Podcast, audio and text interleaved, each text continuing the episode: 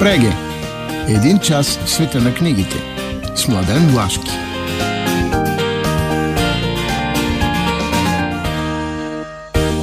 Добро утро и здравейте, скъпи слушатели на предаването Преге. В разгара на лятото сме и играта ни лятно четиво върви с страхотна скорост. Е, настроението ни е добро. Падат разни неща от небето, разбира се, както каза един приятел, пророчество, камъните падат. Но, но, ние караме все по-безгрижно към центъра на лятото. И така ще бъде и с днешното издание на предаването Преги. Безгрижно, безгрижно, но бодро. А как трябва да се събудим, за да бъдем бодри? С музика, естествено. Ето, нашето предаване прави винаги това. В събота това е много подходящо, но при повторението късно през нощта може би не е най-доброто, но ние днес сме в събота. И за това сега следва едно разбуждане с музикално парче, което подбира Мария Дамова. Тоест, Мария Дамова ви буди. Ето така. И така, ето ни с новите заглавия. Ще започна с нещо, което не е ново, но първо поздравление за издателството, което се е сетило за този ход, а това е Софийско университетско издателство.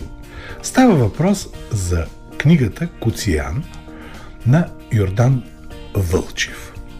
Йордан Вълчев е голям български писател, така не много познат, с изключително, как да кажа, ведър дух на гледане, възглед за живота, чувство за толерантност, опрощаване, хумор. И всъщност в този свой мемуар той разказва за престоя си в концлагера Коциан. Сега, в контекста на всичко това, което се случва, не изключително издигането на това момче за кмет на София, съответния контекст отзад и тъй нататък, пък младите, видиш ли, това не ги интересува. А, и в контекста на това, че тази книга не е излизала, не е била издавана вече 28 години. Какво прави това? Ами това прави следното. Поколения, които растат и които няма откъде да прочитат за тия неща и те не знаят за тях. Съответно, а, ние сме в а, така натиска, да кажем на Фейсбук, дето а, какво хубаво беше социалистическото минало, прекрасно. А, е, бил си млад, хубаво било. Или никога не си преживявал тези ужаси.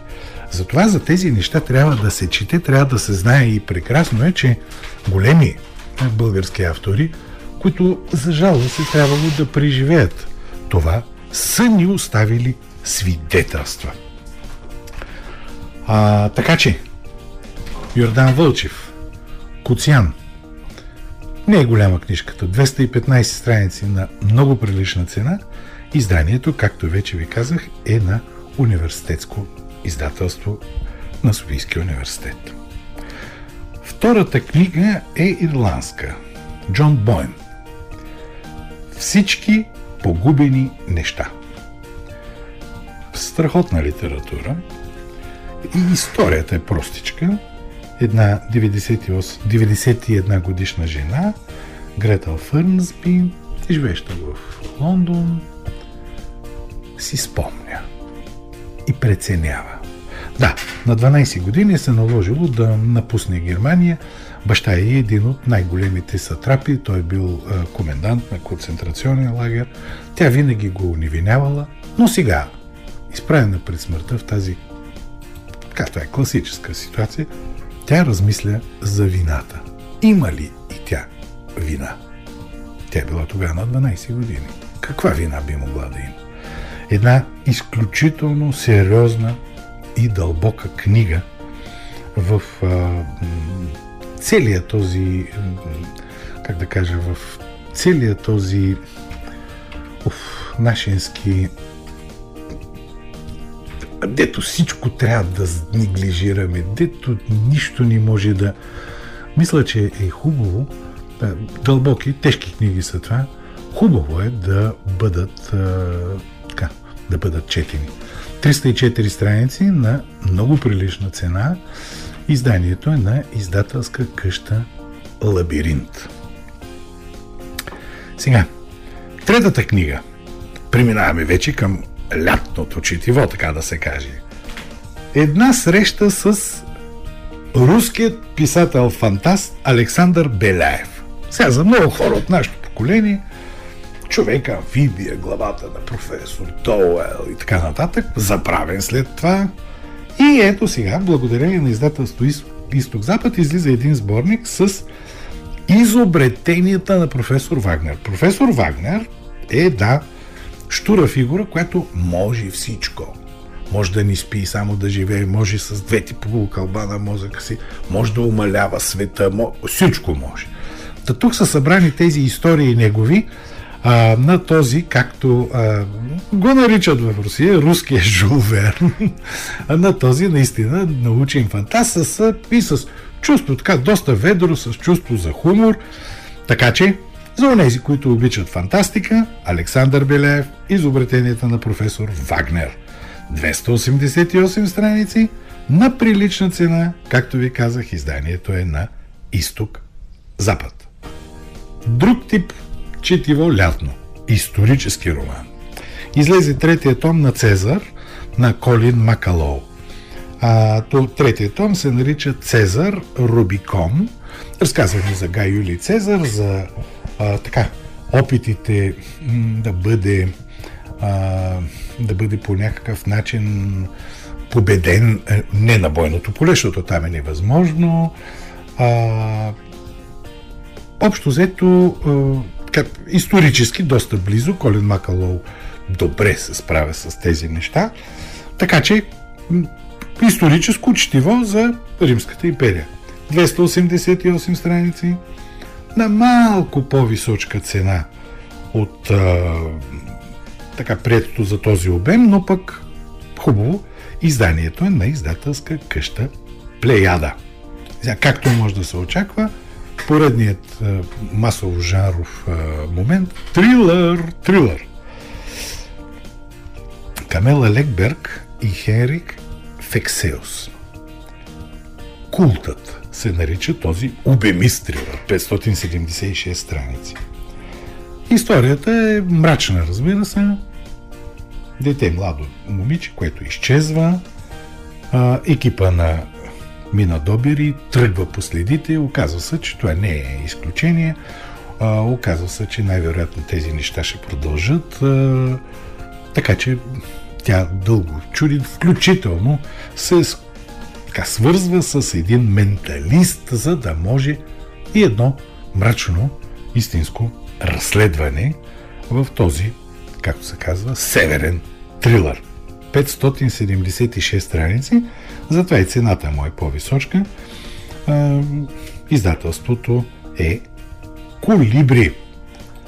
И сега една книга, която ама направо си е, така да се каже, за лятото, защото през лятото ние първо обичаме много да пътуваме, второ да посещаваме някакви а, така необичайни места.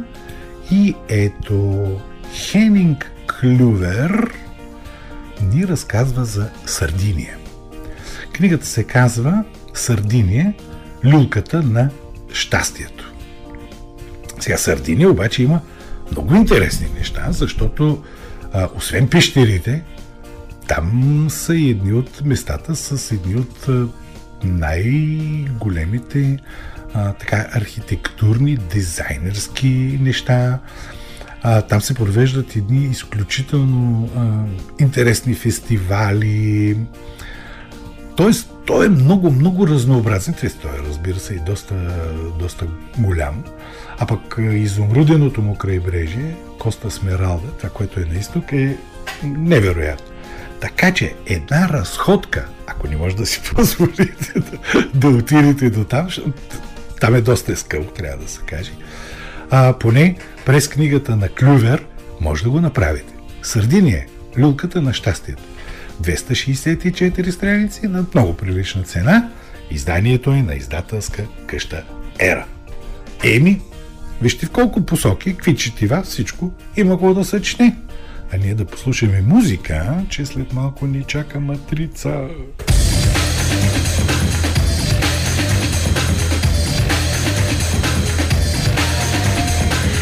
Матрицата. Ето ни в матрицата. Книги, свързани с актуалния календар. Имена на автори, литература, събития, всичко. И така. А, започваме с днешната дата. Днешната дата по нов стил 1895 година е съсечен Стефан Стамбулов. Стефан Стамбулов е една особено голяма фигура в българската история и затова аз използвам просто повода, за да ви насоча да четете. Или нещо, което от неговото време на Димитър Маринов книгата Стефан Стамбулов новейща ни история Изток-Запад е преиздаде за последно преди 20 на години или съвсем новата книга на Стефан Дечев Стамбулов след Стамбулов История, политика и памет. Много важно. Изданието е на издателска къща Просвета. Иначе сега в областта на голямата литература и, и така философия на 15 юли 1892 година е роден Валтер Бенемин.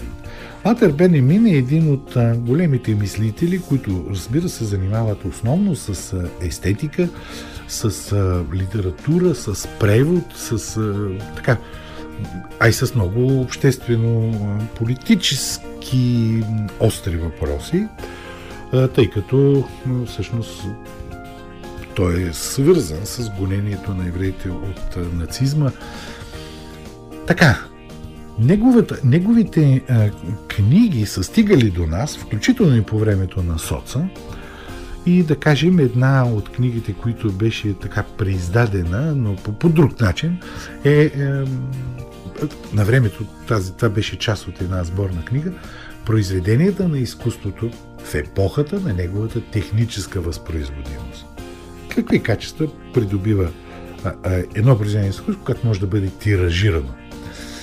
А също така излезе и към критика на насилието и двете в критика и хуманизъм 22 година.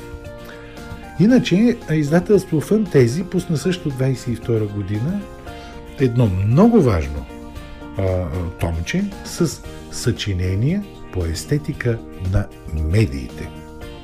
Изключително е важно това да видите, че хората са знаели, без дори да са дошли телефоните, интернета и така нататък, знаели медията какво може да причини на човека и какво би трябвало да се прави там. Иначе от а, пряко литературните авторите, които създават художествена литература, Айрис Мърдок, родена на 15 юли 1919 година. Сега имаше за нея една книга, защото и живота е много интересен, но тя от преди 20 години не може да я намерите. А нейните романи, издавани предимно от Рива, а, общо взето 2003-2007, почти всички са изчерпани и последният, който излезе, излезе в Алтера, отделената глава, 2008 пред това, и той е изчерпан. Тоест, Айрис Мърдок я няма на нашия пазар. Е, на вторичния, вероятно. 16 юли. На 16 юли 622 година пророкът Мохамед се мести в Медина и това е началото на ислямският календар. Сега аз тук винаги препоръчвам а, една книга за така за, за самия ислям, какво е, какво казват за него така Корана и изворите на Димитър Михайлов и книгата Зараждането на исляма светлината на Корана и изворите от 2007 година, но добавям и малката книжка на Гаврил Кръставич, която беше произведена 2019 Животът на Мухамед. Какво означава това за същността на ислям? Така стигаме до датата 17 юли и на 17 юли 1942 година е роден Михил Неделчев. А, така, наскоро имах възможност да го представя пред а, така чуждестранна публика и това казах ми, той е една легенда. Той вярно е една легенда. А, Михаил Неделчев е литературовед, литературен историк, историк полемист – обществен човек, а, страхотно енергичен и в момента е доена на литературно-историческия тип мислене а, в българското литературознание. Разбира се, той си има и свои е, специфични подходи. Тъкмо за това книгата, която беше посветена за 80 годишнината му, персоналистът Михил Неделчев излезе в Кралица МАП 22 година, точно това и го казва през персоналистът. А от него трудно може да намерите литературно-историческата реконструкция, изключително важна книга. А книгите му с изследвания върху литературата от социализма по-биха могли да се намерят. Книгите му за Яворов, той е може би най-големия яворовет. Те са двама-трима човека в България в момента. Един от тях е. А сюжети на последните години. Херми се издаде 2016 година, мисля, че почти е изчерпана. Но, но, а, може човек да намери как работи литературната история том първи. Литературно-исторически обзорни сюжети. И том втори. Литературно-исторически персоналистически сюжети. И двете, и двата тома са издадени от Нов Български университет 2018 и 2021 година и така в тези томове е събрана а, така литературоведската мисъл на професор Михаил Неделчев. Да е жив и здрав и все така енергичен и все с такава остра и хубава мисъл. 19 юли.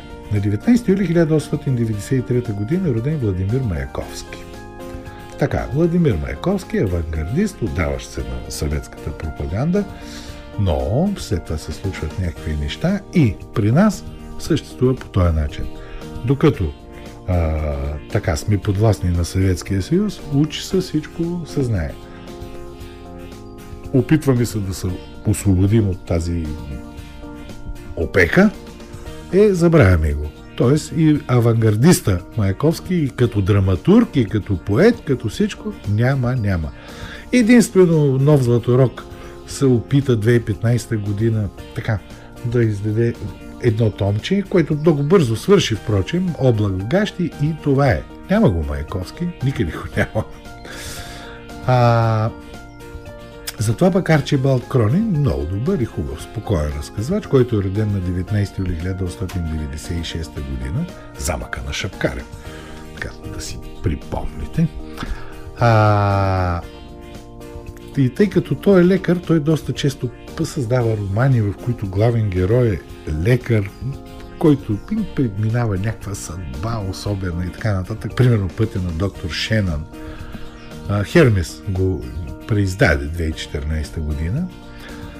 А, има много интерес към него. Цитаделата, Фама 2014 издаде. Приключение в два свята, пак Фама 2016. Сега Трима в любовта, Ера 2018.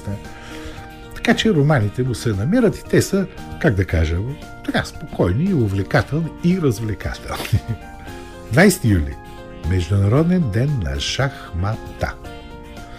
Тук винаги препоръчвам човешката игра шахмат в 4 тома на Бенко Русев и Желязко Русев.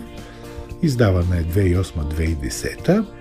А за онези, които сега започват, Стефан Сергиев, основи на шахматната игра, 2022. Винаги може да започнете. Но в света на голямата литература този ден се помни с това, че на 20 юли 1304 година е роден Франческо Петрарка. Франческо Петрарка е един ренесансов автор, който ренесансов автор, той е хуманист, той занимава се с четене, превод, тълкуване на а, класическа антична литература, гръцка, римска, а, опитва се да наподобява, но през целия си живот пише, пише стихове. Тези стихове той събира в а, един сборник, всички са посветени на Мадона Лаура. А, първата част е преди, докато тя е жива, след това след нейната смърт и така. И той всъщност сломява с този сборник за първ път в новата история на човечеството да пресъздаде състоянието на влюбения човек, което е силно индивидуалистична идея, както виждате, в, стана въпрос в нови книги, че пък може да бъде предадено състоянието на силно сексуалистичния човек. Така, тът Петрарка е образец световен. От него, за жалост, почти нищо не може да намерите. Една част от сонетите живота и смъртта на Лаура в Нов Златорок от 2011 година и толкова. И последно име, последна дата, на 21 юли 21 юли а, е роден Ернест Хемингуей, 1899 година. Така, Ернест Хемингуей е страхотен автор. Много, как да кажа, четивен, разбираем и е, понеже има един много особен стил, той го нарича айсберг. Прочетеше ни прости работи. Прочетеше прости изречения, отдолу каква дълбочина има. А, така че наистина и, и много интерес, защото и много екзотика при него. Но, но, отделни издания не може да намерите. Ако търсите нещо, и дори като отделни издания, търсете ги като томове, колекция в отделни томове, том първи до том 10, тези томове издаде Унискорп между 2007 и 2015 година. Така че всеки един отделен том е отделно произведение, може би така бихте могли да намерите. Но иначе да търсите отделно заглавие, няма, не, не са издавани. Та така. Ами, тук матрицата свърши. И ние сега слушаме вече музика.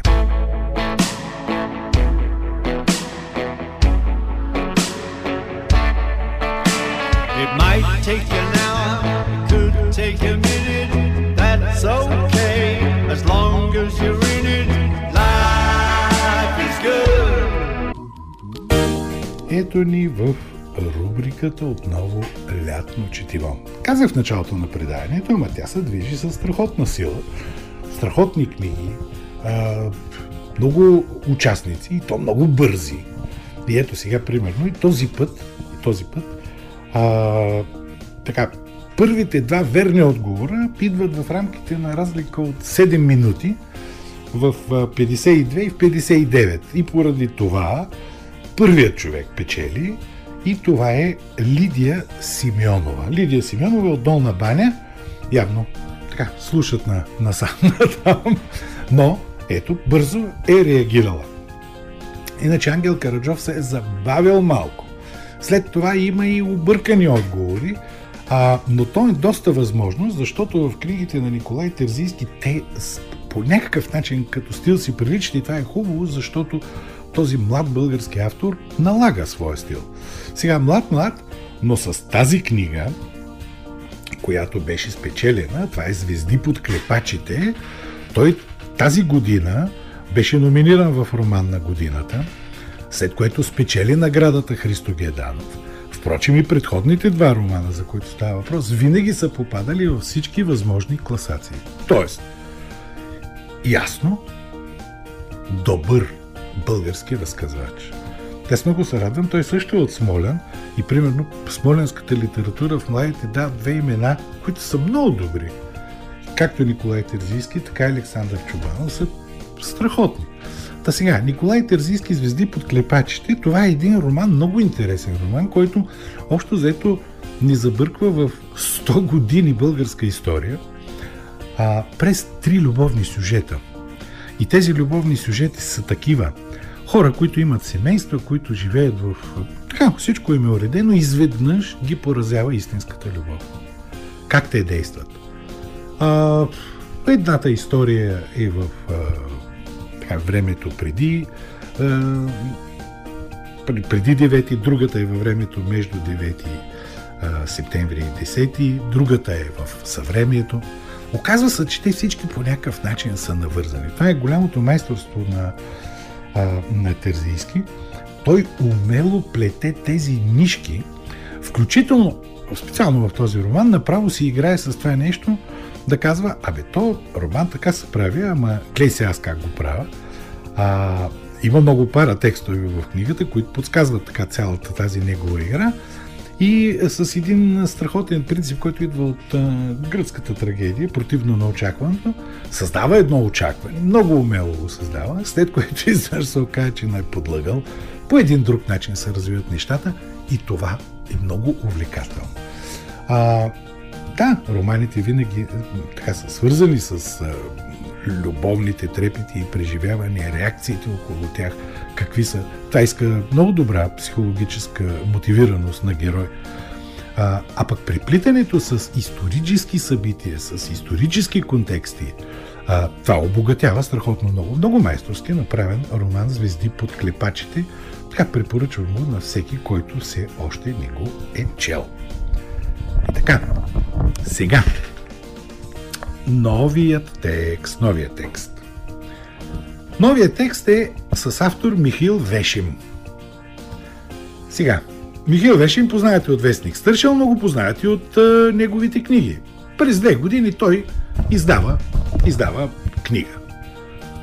Текстът ще бъде от една от неговите книги, издавани през последните години. Значи, това може да бъде книгата Оксиморон – по принцип Вешим го издава Сиела и тази книга излезе 2018. Може да бъде Позитанско царство, пак Сиела 2020. Може да бъде Химия на шегата, Сиела 2022. Тоест, или от Оксиморон, или от Позитанско царство, или от Химия на шегата. Сега, чуйте най-напред текста, след това пак ще ги повторя и след това стартирате.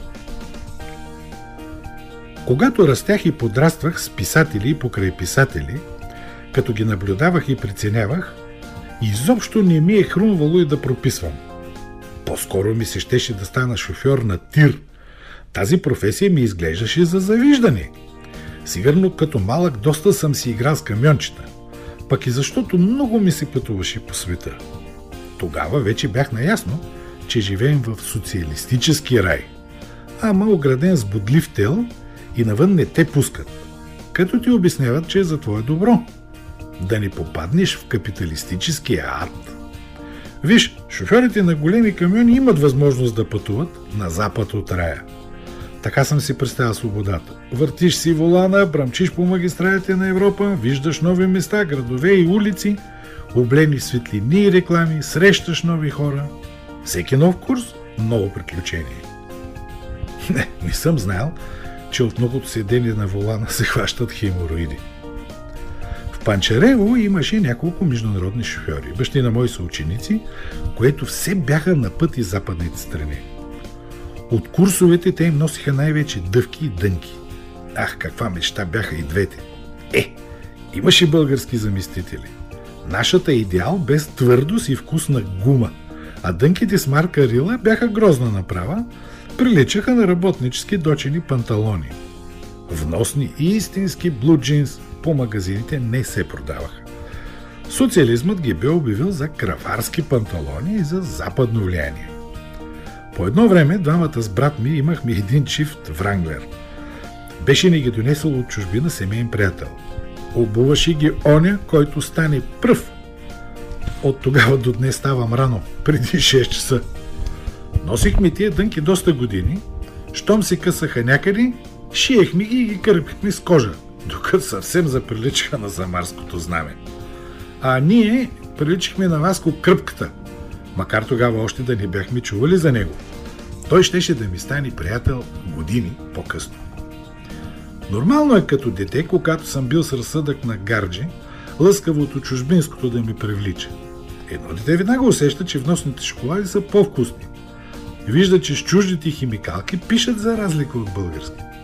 Бушменът от филма Боговете сигурно са поводели, гледаше с изненада бутилката от Кока-Кола паднала от небето – така гледахме и ние шоколадовите яйца на Киндер Сюрприз, когато някой ни донесеше от чужбина. Що за изненада ще се излюпи отвътре?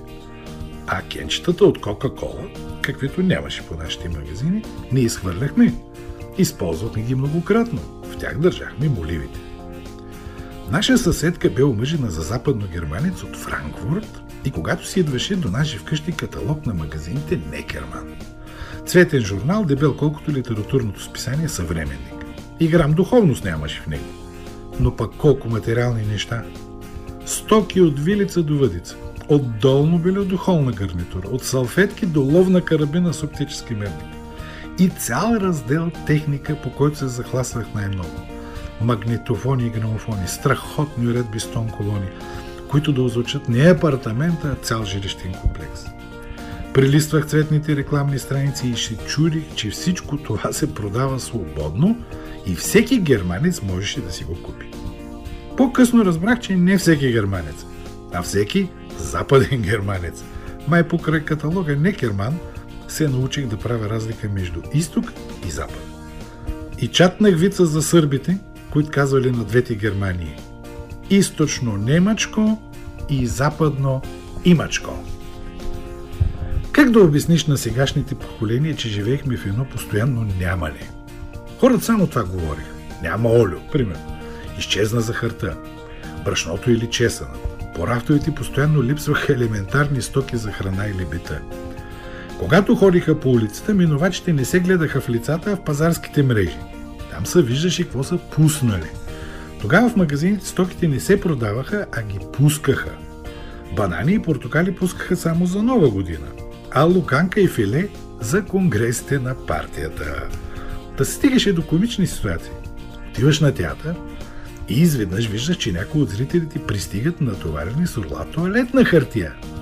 На път за театъра мернали някъде дефицитните рола и награбили колкото могат да носят. За съветска кола, москвич или лада, се чакаше 15 години. За цветен телевизор по няколко нощи. Хората спяха пред магазините. Опашката си избираше отговорник, който раздаваше номерца и на всеки половин час проверяваше присъствието.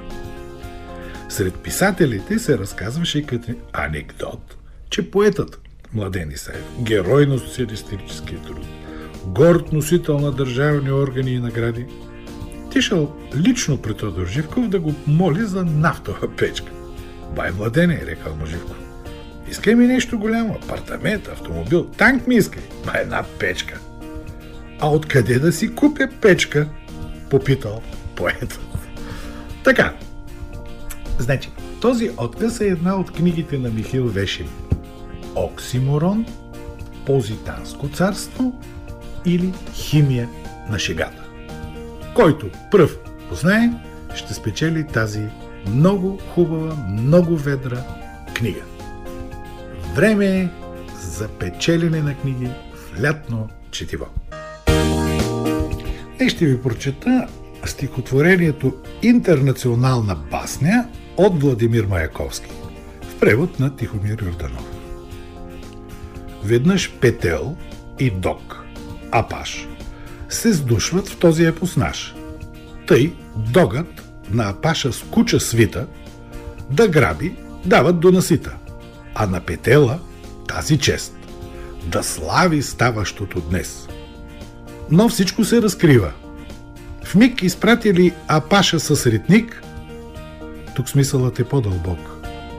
Не е ли време този дог? Преге!